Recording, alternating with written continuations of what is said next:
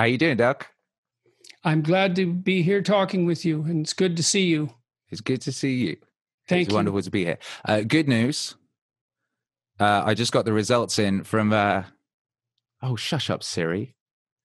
Did you hear that? That was shocking. I've got I've got No. spies. I've got computer spies on my computer. Uh, the good news is that uh, I just got in the results from the Meaning Wave Top 50 for January, and uh, you've obliterated the whole chart and uh, displaced Jocko Willink from the top. Oh well, I don't want to take credit for that. That that that seems to be more your doing than mine. I would say. Um, I you could tell me a bit about Meaning Wave. You know, I mean, I, I know I've been associated with it, but I'm really quite ignorant about it, and we we haven't talked that much. When did we meet in L.A.? How long ago? I think it was L.A., wasn't it? It was in LA, yeah. And uh, I took my son, you know, and I had my son. He fell asleep uh, after a little bit of your show, and that was an interesting thing. Oh no, we didn't meet at your show. Sorry, because I met Tammy. We spoke with Tammy afterwards, so I saw you there, and then uh, I, I was on your podcast a couple of years ago, I guess. Right. Okay. Um, These things all are are kind of mangled together in my mind, such as it is. So, Yes, yes. But uh, you know, I did the first song, which would be the first Meaning Wave song, uh, sampling you talking about the virtue of being a good plumber in uh, 2017. We need to know who the competent people are, and we need to reward them. And even more importantly, we need to tell young people hey, there's some hierarchies of competence out there. Like a thousand of them. Go be a plumber, man. But be a good one, you know? Be an honest one. Because otherwise, all you do is go out there and cause trouble. We don't need people to cause more trouble. We need people to solve problems. Solve problems.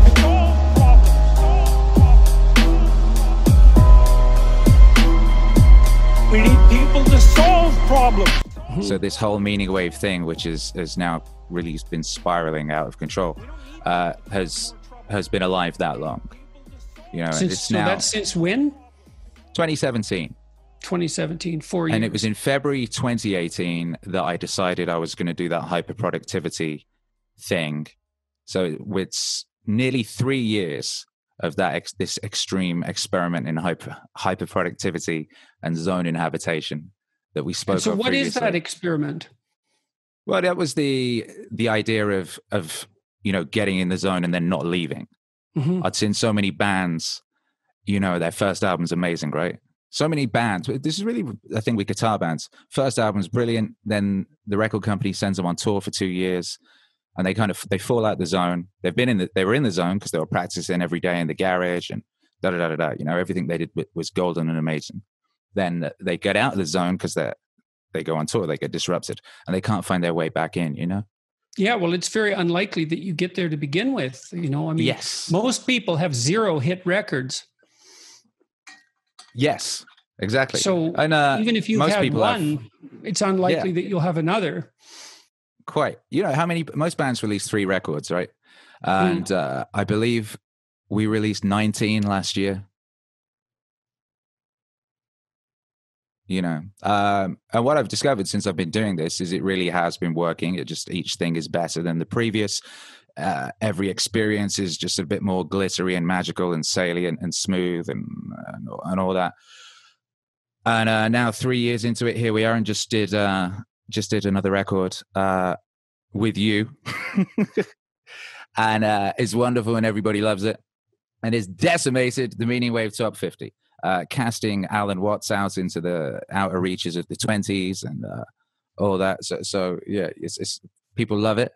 People love it very much. Uh, people were very very we haven't done one since 2019 and what was crazy was uh, i started making the new one and i'd been working on it for four days and then you posted your comeback video and I thought, well, if that isn't uh, magical, because well, remember I was telling you last time, one thing I've been doing in this sort of hyper productivity thing is uh, not stopping to ba- think about things too much and just treating synchronicities as signposts that I'm going in the right direction, you know? Yeah. And every, and that's just what I've been doing for three years now. And every time I do a project, there'll be some ridiculous synchronicity like that. So it does seem that, you know, we're going in the right direction. And what kind of audience are you attracting for your endeavors? And and is it all online? Do you do any of this live? Uh, like I said, Well, I mean- ignorant about all this. Not now, obviously. Well, as you know, I mean, everybody's kind of indoors right now, you mm-hmm. know, and um, so I was outside. I was DJing in nightclubs in Los Angeles, uh, you know, f- up to five nights a week, and uh, and I had Meaningwave fans coming down, and you know, they they they burst into tears and stuff, and it was beautiful. This uh, little Latina girl came down and uh, with all her friends and just like was crying because uh, Meaningwave had saved her life. So those things, sorts of things were, were occurring. And then, then you know, uh, Tom Hanks came to town with his filthy disease, and everyone had to stay indoors. So we pivoted immediately to just DJing live uh, on the internet twice a day. And have been doing that for nearly a year now, and uh, and that's a wonderful thing. And uh, we have a wonderful community uh, who are there every night, and they've all made friends there and relationships, and people are getting married and things of that nature and uh, and that's all very wonderful. And uh, you know, as as we move into the new world that's currently being built, we will step outdoors again and and take this into the world, and it will be wonderful. And uh, at some point, we will have our Meaningwave Festival, Mazstock or Meaning Fest or whatever we call it. And uh, obviously, you'll have to come down, and uh, I'll live score uh, a lecture, and it will be wonderful. So the the online DJing you're doing is that meaning wave based as as well? how much of your musical output is centered around meaning wave? Well, meaning wave is because uh, you know I make so much of it, releasing so many records. I'm now at the point we've got uh, like 400, nearly 400 records, I think, um, individual songs just on Spotify and streaming services. Uh, 400, and lots more. I think mm. so. Hmm. Uh, with you know new ones coming out all the time. So a problem that some DJs have on the internet is uh, with algorithms, uh, copyright algorithms, and what have you. They'll get booted off for playing copyrighted music, whereas we can play our music for hours, days, and have no problems. Uh, but I do a balance of uh, of playing sort of meaning wave live shows, of playing DJ sets that are like club sets of other people's music or rock sets or all sorts of things. And then I've been doing experimental things like live scoring lectures. So what we've been doing on Wednesdays for the past few weeks is uh, live scoring your biblical series, for example. I think the punishment that God lays on Cain is it's like the inevitable consequences of Cain's action. It's something like that. It's like, well, he killed his brother. There's no going back from that, man. Like, good luck forgiving yourself for that. Uh, so playing that and then live scoring it, like playing music, accompanying it, and sort of, which is a very, very intense thing to do because you're you're kind of almost playing a weird kind of instantly reactive chess where the inflection of of the voice indicates that you want to be moving in this direction musically in order to correctly match what's happening. And you're a bugger because you will go from uh, from saying something that's making everybody cry to cracking a joke in the space of about 32 seconds. Uh, so to correctly match that musically is quite the thing, and it's an incredible uh, thing to be doing. And doing that and exercises like that for the past year has really uh, taught me a great deal. You know, going from being in clubs where you can see people and you can really feel what it is that they need in order to take them on the right kind of transcendent journey to doing it on the computer i wasn't quite sure when i started if it was even possible you know but it yeah. turns out it is it turns out you can uh, feel out your audience on the computer and and still take people on a transcendent journey across you know space and time it's quite a thing and what kind of audience numbers are you getting for something like real time scoring of a lecture of all the uh, strange uh, things to do. Yes, it is strange things to do. Mm-hmm. Uh, it could be up to thousands. Uh, there's usually at least hundred odd people at any given time, and then they attract thousands of views over over the duration uh, of the thing. And this is twice a day, every day that this is going on. And uh, as far as the music is concerned, uh, last month we had, I think it was just over 200,000 people just on Spotify uh, listening to Meaningwave. Uh, you know, the album we just put out with you, like, was it one, two weeks ago? That's already done a quarter of a million streams uh, just on Spotify. Do you get any coverage from, I hate this f- phrase, but the mainstream media? No, no, no. They've completely ignored us. It's funny. I used to get coverage, and then the second uh, I put out a record with you, the whole bunch of people just completely like I had a few nasty letters and then a complete unplugging.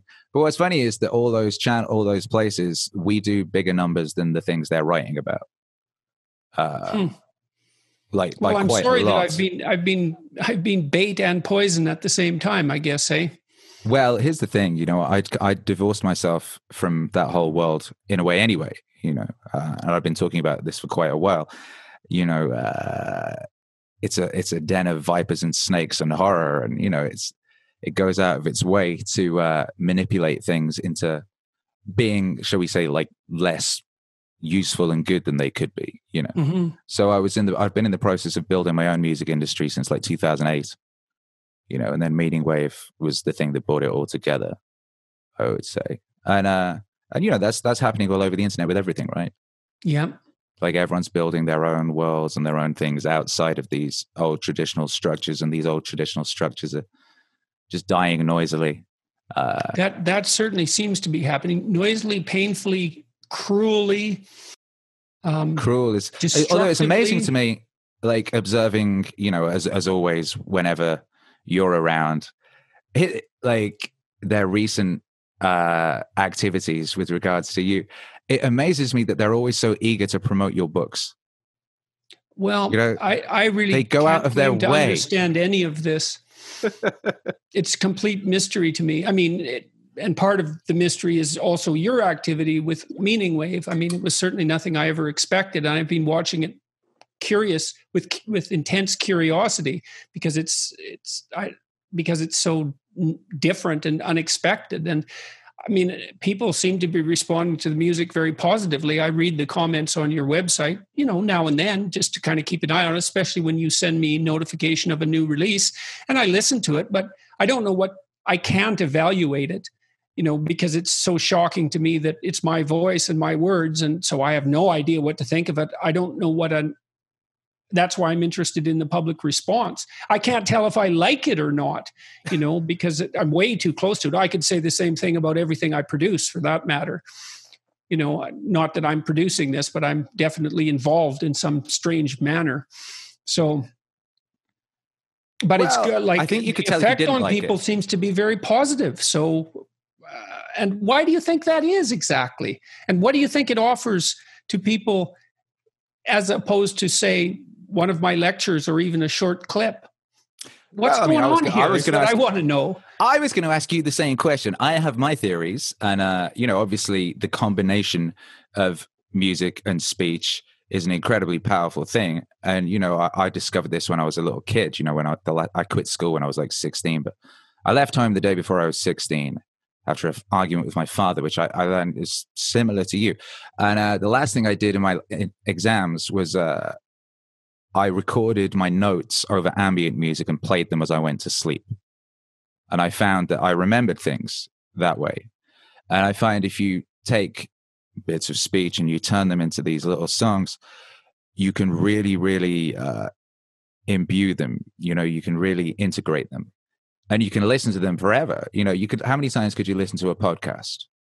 You know, once or twice. Not even How many once. times could you listen to it? yeah, you know, on, on twice speed with you sounding like a chipmunk or whatever. You know, Mhm. because you've talked about this. You know, this incredible thing now. You know, Well, not like an everybody can read. electrocuted frog, apparently. Apparently, Uh, Frog on amphetamines. yeah. There you go. That's your new. Mhm. uh That's your new logo. Yeah, I uh, might as well make a drug joke. There you go. Jesus. Yeah, yeah. Right, It's a so- weird world, Kira. It's a beautiful world, right? It's a magical, magical, incredible juncture. Uh, you know, one one direction there's Mad Max world, over there's Star Trek Next Generation world, and over there's some unholy alliance of Brave New World in 1984, and all of those horrible things. And any one of them, we could be plunging right into it any second, or maybe we're already there, and it's incredible. But but just to get back to that, you Yes. had that. You noted that uh, this incredible thing about you know audio and found time, right? And not everyone can necessarily read or find time to read, but they can all listen. Yeah. But not necessarily everyone hasn't got time to listen to a two-hour podcast, but anyone can listen to a three-minute pop song. yeah, And well, that's listen to that three-minute pop song a so- hundred times. that's one of the things that's one of the many things that's so interesting about YouTube is that any content is fractionable down to any length of time and no one knows what the optimal length is. I suppose the optimal length is the one matched for the particular demands of the audience at that time. So one minute is good, 30 seconds is good, three minute has its function, five minutes has its function. And and so and YouTube allows for the repurposing of content over and over at all those different at, at all those different levels of fractionation and then you've done something different again with the music and well you saw what happened with on tiktok recently right probably not. No i'm i'm remarkably sheltered from the world actually all things considered and it's a good it's a good thing i suppose because whenever i make a foray out into it i um, all hell breaks loose. So that's one of your special talents you know, apparently people love you. I guess yes, um, which is an amazing thing in and of itself as well. So, well, um, what was wonderful recently is yeah. uh, one of the songs from our previous record, uh, the JBP Wave Father album, which is all about you know all those patriarchal ideas and yeah, and uh, that people love so much. Uh, the last was it the last song from that? A song called Art, where you talk about art being a you know a portal to the transcendent and the divine, uh, blew up like crazy on TikTok. But it's really, it's unbelievably worth it because it, it opens your eyes to the domain of the transcendent. That's the right way of thinking about it. A real piece of art is a window into the transcendent. That's what it is. Oh, yes, I do over remember 14, that. You sent me yeah. that link. 14,000 TikTok videos get generated to that yeah. piece of music. Right. That's really remarkable. What is it, 10 or 15 seconds? So you were talking about le- optimal time length there. They took this 15 second bit where you just art is a portal to the transcendent and the divine type thing. And uh, thousands and thousands and thousands of these people creating art and using that music to it. And they're making paintings and they're getting tattoos and they're doing eyeshadow and and a whole huge lot of these people are supposed to be people that hate you, incidentally. Mm-hmm and obviously don't seem to hate luckily, that much even noticed. So well, luckily, not as many people hate me as should hate me. Uh, well, I think that it's more that, the case. I think that the that world is a distortion. You know, people go on Twitter and they you know it's such a it's such a cliche, but it's not the real world. You know, it's not even close to the real world. It's just this tiny little bit of it, and there's all these all these millions of people over on all these other places, and they're doing things like making art and having a wonderful time doing it and uh, taking this little 15 second clip of an Akira the Don and Jordan B. Peterson song because that's what really says what they're trying to say, or is close to it. Uh, mm. You know, because this is something I wanted to ask you. Uh, music seems to do something that other things cannot.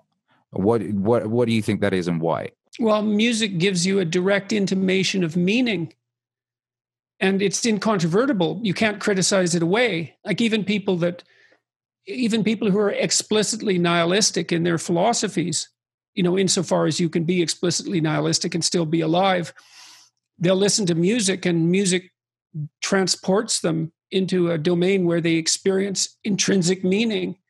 And what what are you going to do about that? You can't criticize it. You can't say it doesn't exist. You can't say it isn't real. And i think it's it's it's unbelievably real from my perspective partly because music presents inter presents um, harmoniously interweaved patterns. And the world is made out of patterns now they're not always harmoniously interweaved but in music you get a tremendous range so it can be discordant as well interestingly arranged patterns, I suppose, is more accurate in relationship to music. And the world is made out of interestingly arranged patterns. And so music is actually the most representative form of art, as far as I'm concerned, rather than the least representative. It gets right down to the core of the matter. And we do experience whatever meaning life is capable of generating by participating in those patterns. And that's what we do when we're dancing. We pattern our body to the patterns that we're experiencing. And that's a that's an example of us pattern patterning our body to the to the to the to the patterns of reality itself we play at that and then we do it with other people and that's a that's that's like the basic that's like the reconstruction of a basic society we have the patterns going in the background that's music and then we match our bodies to those patterns and we do that socially and then we produce a little microcosm of society right there and then and we're playing that out to what end, God only knows, but it's part of the culture creating facility. And then, of course, music, part of our language is music.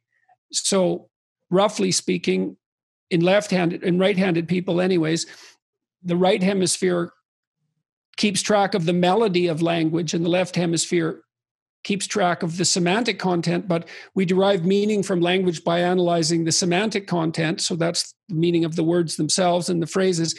but also a lot of the emotional tenor is carried by the melody of language and the rhythm of language. And I tend to speak rhythmically, oddly enough, which is partly why you can do what you do with my lectures. And, I'm very much attuned to music. Whenever I write, I always read my sentences out loud, listening for the rhythm and the harmony.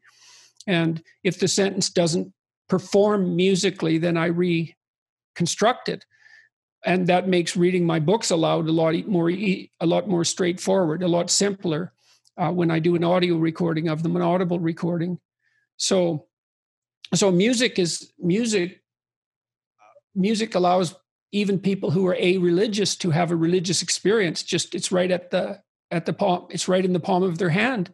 It's right there. All you have to do is listen to a song, and there you are, imbued with meaning. And and and so our interaction with the patterns that constitute reality is a meaningful interaction and music signifies that and reminds us of that constantly and so and what i love about it is that it's it's it's outside the domain of rational criticism you just can't say well that's it's stupid to find that meaningful it doesn't matter if you say that you can't destroy it with with a verbal critique you can't destroy it with a caustic philosophy and that's part of what people love so much about music I, people I don't see how human beings could live without music. I don't think we could. Die without music. It's like music is everything. Music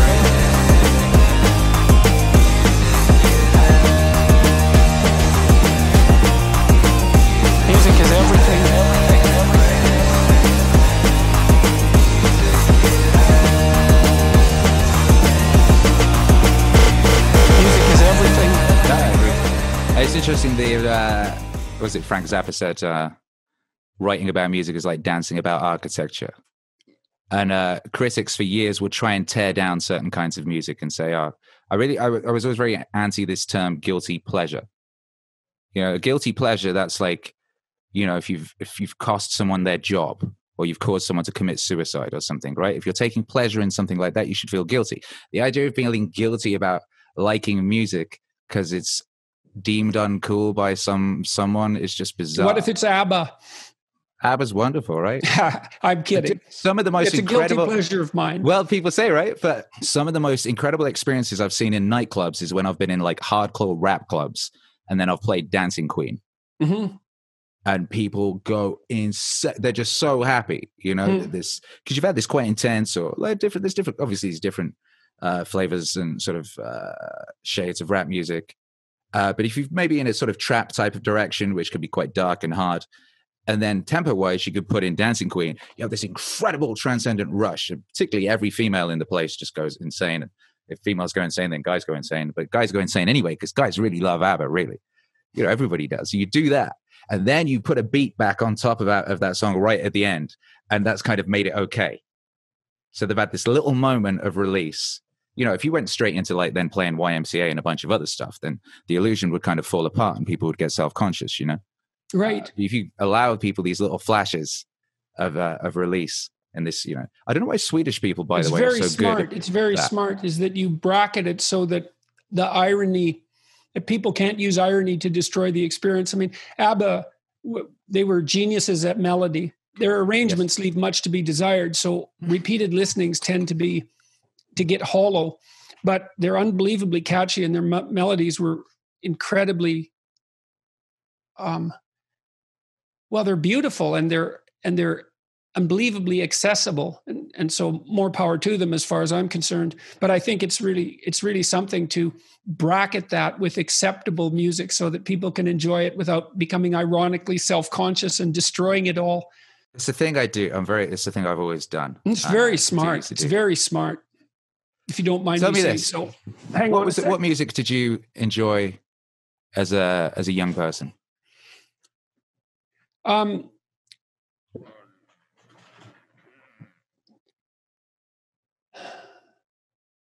depends on how young my Do you remember I'm, the I'm- first I'm, a, record six- you I'm ever a 70s dinosaur rocker fundamentally you know i mean Uh-huh. i listened to pink floyd and led zeppelin um, Uh-huh. constantly when i was 13 14 that's probably when i started to get really interested in music um, i think the first album i listened to really deeply was one of the first was Neil Diamond's Taproot manuscript, which is a very underappreciated uh, piece of work. I think it's it's great. Uh, it, um, it's very well arranged, unlike a lot of his later material. Neil Diamond was also very good with a melody, but his arrangements were often very much lacking. But this Taproot is the second time you've brought this great. up. So let me know what would you say is a good pop song arrangement? Um, this is something people really don't even think about anymore. By the way, Supertramp's "Crime of the Century" is uh-huh. unbelievably arranged, unbelievably well. Dark Side of the Moon is arranged unbelievably well. Um, let's see. Well, I mentioned Taproot manuscript. I mean, if if the arrangement is of high quality, you can listen to it over and over and over and over because you can track different parts of the melody. So each instrument is doing something different. Mm-hmm. And so if the arrangement is complex, you can you can get the benefit of the melody and the catchiness of the melody, I suppose, but you because it allows for infinitely different ways of listening to it because all the instruments are doing different things, you never get sick of it. You never exhaust it. Well, and then there's classical arrangements. Uh, Bach's Brandenburg concertos, I think, are are are are the best example that I know of of and I'm, I'm no expert in the domain of classical music, Baroque music in that particular case, but Bach's Brandenburg concertos, especially the third one, their the arrangements are just they're well uh, sacred, heavenly. Um, what else? I lately, I mean, there's so I listen to a lot of 70s rock, all the classic rock I really like, but my musical taste really expanded when I was in my late 20s and 30s and i started to listen to every genre i could get my hands on. So um, i really like there's lots of old country music i like. I like country swing which was a real niche genre back in the 1930s um, i like there was punk rock i liked. Um, i've never taken to hip hop or rap. It's just too far out it's just too far away from me culturally. There's um, there's a there, with certain exceptions, there's a rap song that Tom Waits produced a while back or was involved in. I really liked that. Really? Unfortunately, I can't remember. It comes. It has a great video associated with it. Really? I there's a lot of modern bands. Well, modern for me that I like as well. I, I love Arcade Fire. Uh-huh. Uh, I think that uh, I think they're great. Broken Bells I liked a lot. Um, I unfortunately haven't been able to listen to music much for the last two years because I've been my senses, my hearing has become hyper acute, and so it's quite painful to listen to, and it's real loss. It's real sad really? loss for me because I just love music. So, say la vie. There's uh, something that really kind of blew my mind because I didn't find out about it till quite late into the game. Obviously, uh, the the the music I make and the company I've built and all this is called, and the sort of psychotechnology as we're considering it is called Meaning Wave. And it was born from one song in which I sampled you talking about the benefit of being a good ass plumber, right? Doing something properly. Uh, mm-hmm. you know, which came up flash. I come back from DJing. It was three, four in the morning. I'm trying to decompress after entertaining all these lunatics jumping up and down and YouTube brings on this lecture review, and there's just this bit of it that's incredibly salient and glittering when you say, "Be a plumber, be a good one." You know, I'm like, shit, I have to turn that into a record. Why? Anyway, that, that why? Why? Why did that strike you? Why did it strike me? Mm-hmm. That's the mm-hmm. question. Why did it strike me? It was just, that is the question. That's the fundamental question always. Why does something strike you? And what is it that's striking you? That's the it's question. always a case of something that you think and you've you you've tried to say maybe and you haven't ever quite been able to sum it up properly. And then someone says it. What you said there i tried to say in one of my first after i got signed to interscope back in 2005 i did a quite a big interv- uh, interview. And someone was questioning me and i was i was trying to explain that point but i said it kind of wrong. I was like i was said oh i don't see why like a, a road sweeper who's really good should get paid any more than a rock star. And it came out sounding like some kind of sort of like socialist sort of jibber jabber. But right, that's not what right. I meant. But right. I hadn't really thought it through properly. And then when I mm-hmm. saw you say that, what you did was there crystallize something I'd been thinking about for decades, really. You know, yeah. so it was glittering. so that's was... like providing the punchline to a joke you know it it it it crystallizes it crystallizes and makes explicit what's still implicit so yeah. that's so that's one reason that things do strike you like the punchline of a joke that's one you. reason but, but then uh, you know the this whole is... this whole issue of being struck by something is unbelievably important and that's another thing that's so interesting about music because music strikes you And so then the question is, well, why does it attract your attention? What's it doing? And that's been a great mystery for me. That's been something I've tried to unpack for a long period of time. And you know that that painting I made, sculpture painting, it's about this thick and made out of 20 levels or so. That's what I was getting to. Music. Yeah, well, I worked on that for about three months and I had a religious experience when I finished it. I was looking at it gazing at it because it, it's called the meaning of music and it was an investigation that i had conducted into the meaning of music trying to represent it graphically because the painting shifts and moves as you look at it. And i was looking at it and listening to mozart's 40th symphony which is the jupiter symphony maybe the 41st i don't remember. It's the jupiter anyways.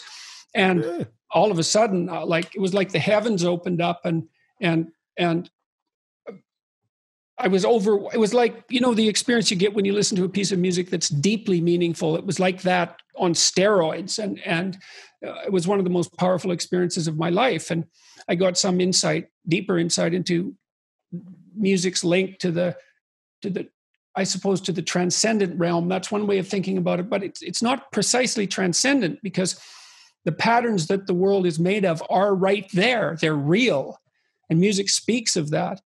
And you know you you you find something for example maybe when you're going through my lecture something attracts your attention and that's not voluntary right? It just happens to you and then you can notice that and you can think wow i think that's meaningful. Like that strikes me as meaningful. It's and that's a guidepost. You talked about synchronicities earlier Mm-hmm. But the experience, the spontaneous experience of meaning is a guidepost, and you can think of that as something that can orient you in the world, or you that's part of the world, or you can think about it as a manifestation of your own unconscious mind. Doesn't really matter, but something's orienting you to something that's maximally, what would you say that has maximum possibility in the world. And what's so interesting about that is it's not voluntary. It happens despite you. And I don't know what to make of that, except that there's something operating in reality that produces meaning in us that isn't us. And I think that's the root of the religious instinct. You call that God. Well, you got to call it something once you notice it's there. And you can't dispute this as far as I'm concerned. You know, you can try to make yourself meaningfully interested in something that you're not meaningfully interested in, and you won't do it. You can't control that. It has to happen spontaneously. And and again, that means that something outside of you is running the show. Very, very strange. Uncanny. This is, I think, that's I think what uh, Joseph Campbell was talking about with his folly or bliss thing, which some people get confused, I think, and think it means you know just like do the thing you like or whatever. Yes, well, I, like, I, do think eat a bunch of ice cream. I agree. You know, I'm, I like Jung's formulation better because Jung noted that if you follow that, it will likely take you to a very dark place. Like it'll take you to the realm where there are things that you have, where the things you have to encounter but have avoided dwell. And that can be, well, you avoided those things because they were frightening to you. And so when you encounter them all at once, that's no picnic. So that's why the bliss formulation isn't right. It's always been interesting to me because I've seen you bring that up on a couple of occasions. And I did some, you know, I did some looking into his stuff. And it's interesting because you were both kind of looking at similar source material and coming up with somewhat slightly different conclusions, perhaps. But then I think that is what he was talking about. I think he was talking, looking, well, the way I was saying, when you look for that thing that glitters to you. Yeah. And then the deeper you go into that, then the more of that you will find. And you keep going down that road. It's a kind of this pathway. Uh, and if you kind yeah, of I think that's, honestly, I think that's literally irony, true. Mm-hmm. Yeah. If you follow that, then you have more and more of that. For good. It's not surprising, really, in some sense. Um, what you'd expect to have less and less of it if you followed it. so mean exactly. music opens a window to that. It's like, oh look, I can have a spontaneous experience of meaning. I wonder why. Yeah. Well, I associated it with patterns. It's like, well, the world is made out of patterns, and so is music. And so music speaks deeply of the world and it forces you into alignment. Or no, it it it, it entices you into alignment with the world, which is why you you almost uncontrollably dance. My my my son's son is like eight months old now, something like that. Maybe not quite that old. You'd think I'd know, but I don't. Um, he, in his jolly jumper, he spontaneously dances to music. It, even at that young age, yeah. he finds himself compelled to align his body with the patterns of the world. And so you see that that meaning can be produced spontaneously by an art form, and all art all art strives to produce that. But music, I think, does it most effectively. Certainly does it for me most effectively. Even though I'm also quite sensitive to visual art. Um, so then you think, well, meaning is a reality. And then that starts to realign the way you think. It's a reality. Okay, well, what does that mean exactly? Is it, and I, I suppose it's the ultimate reality. That's probably the case. Music speaks of the ultimate reality. And maybe that's what you should be searching for. That's what you have as a defense against the terrors of the world. And that's why I think people can't live without music. Literally, we can't we can't do without it it's why your experiment is so interesting to me and well you've you've read you read the comments right uh and that's all that's what everybody that's what people say and some of them are quite shocked.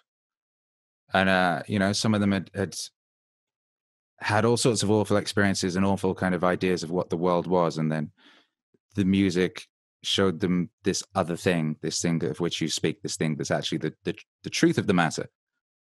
And allowed and gave them yeah and gave mm-hmm. them permission uh to to walk in that into that light so right. to speak because even so punk of, rock did that. That's what i loved about it. Um you know you could take the most nihilistic aggressive um disaffected resentful people and they'd listen to the punk rock and it would entice them into a relationship with meaning and it's it's so interesting to see that it's great. Yeah, well, that's kind of a bit of a disaster about uh, you know all the festivals shutting down and all the nightclubs and things shutting down and all that type of thing for the past that's year. That's for sure. It's really removed that, and that's why it's so important what uh, a lot of people have been doing with you know making these things happen on the internet.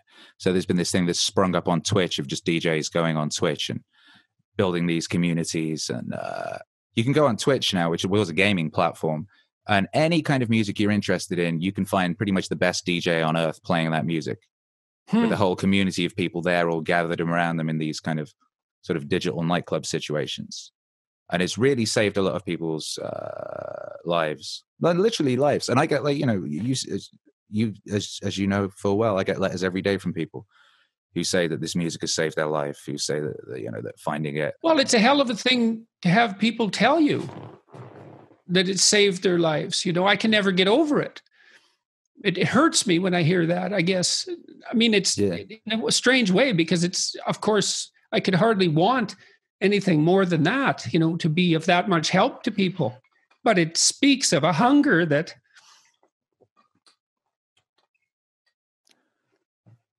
Indeed. Well, yeah, that it that it's that it's required. Yeah.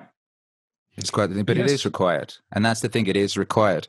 Uh, so that's why it's important that you know that we do these things. That's why it's important that you've done everything you've done. Why it's important that all of us, when we find that glittering thing, go have the bravery and ha- and the awareness to to pay attention to that, and uh, and to step into that and follow where it might lead. And uh, and sometimes you will suffer incredibly for doing so. But to not do so, I think would lead to far more suffering. That's a and really that, good place to end. Yes. And uh, I'd like to say thank you. As, hey, let's do this again. Yes.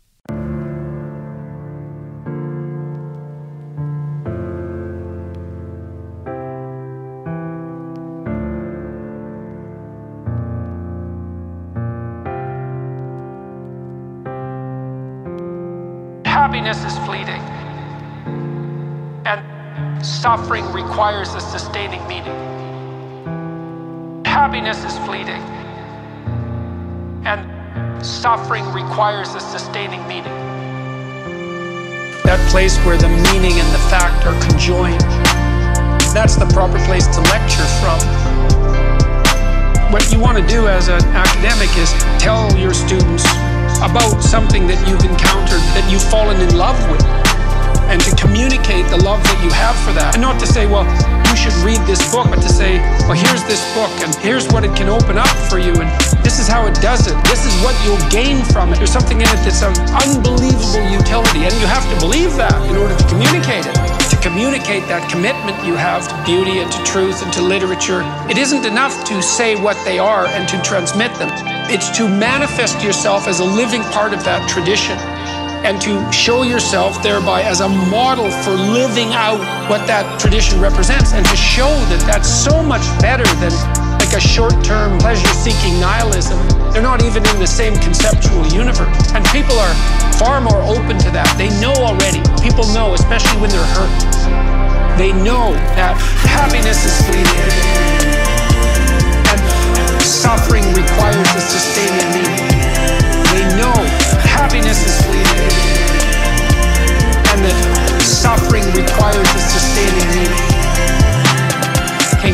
The people who started it didn't live to see its completion. They were driven by this nobility of transcendent vision and they produced these enduring forms out of the bloody misery of history. We've erected all this spectacular infrastructure that we're so fortunate to be part of. None of that gratitude is taught, partly not taught because people have no sense of the absolute catastrophe of history. It's like nasty, brutish, and short. The simplest and most likely social circumstances.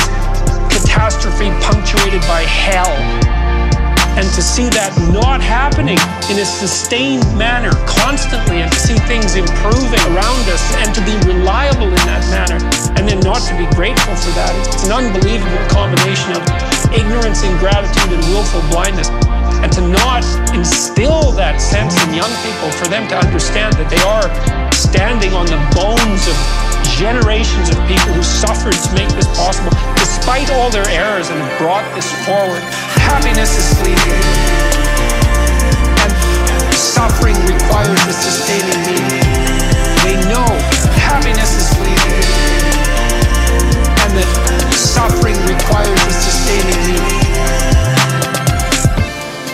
Could concentrate on building the future instead of criticizing the past.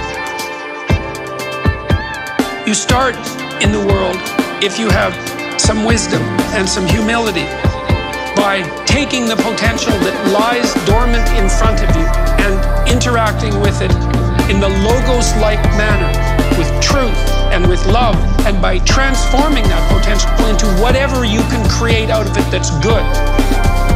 It won't be small if you do that. You can transform your whole household by transforming your room. You can transform your whole neighborhood by transforming your house. Like these things spread very, very rapidly, and that is right there in front of you. People think they're impoverished, that they don't have any opportunity, and the opportunity is hidden from them by their unwillingness to take the steps that are necessary to put what they could put in front of them in order and to produce the beauty instead of the ugliness where they could do that. And I don't think there is anything more powerful than that. That works. Happiness is fleeting. And suffering requires a sustaining meaning. They know happiness is fleeting. And that suffering requires a sustaining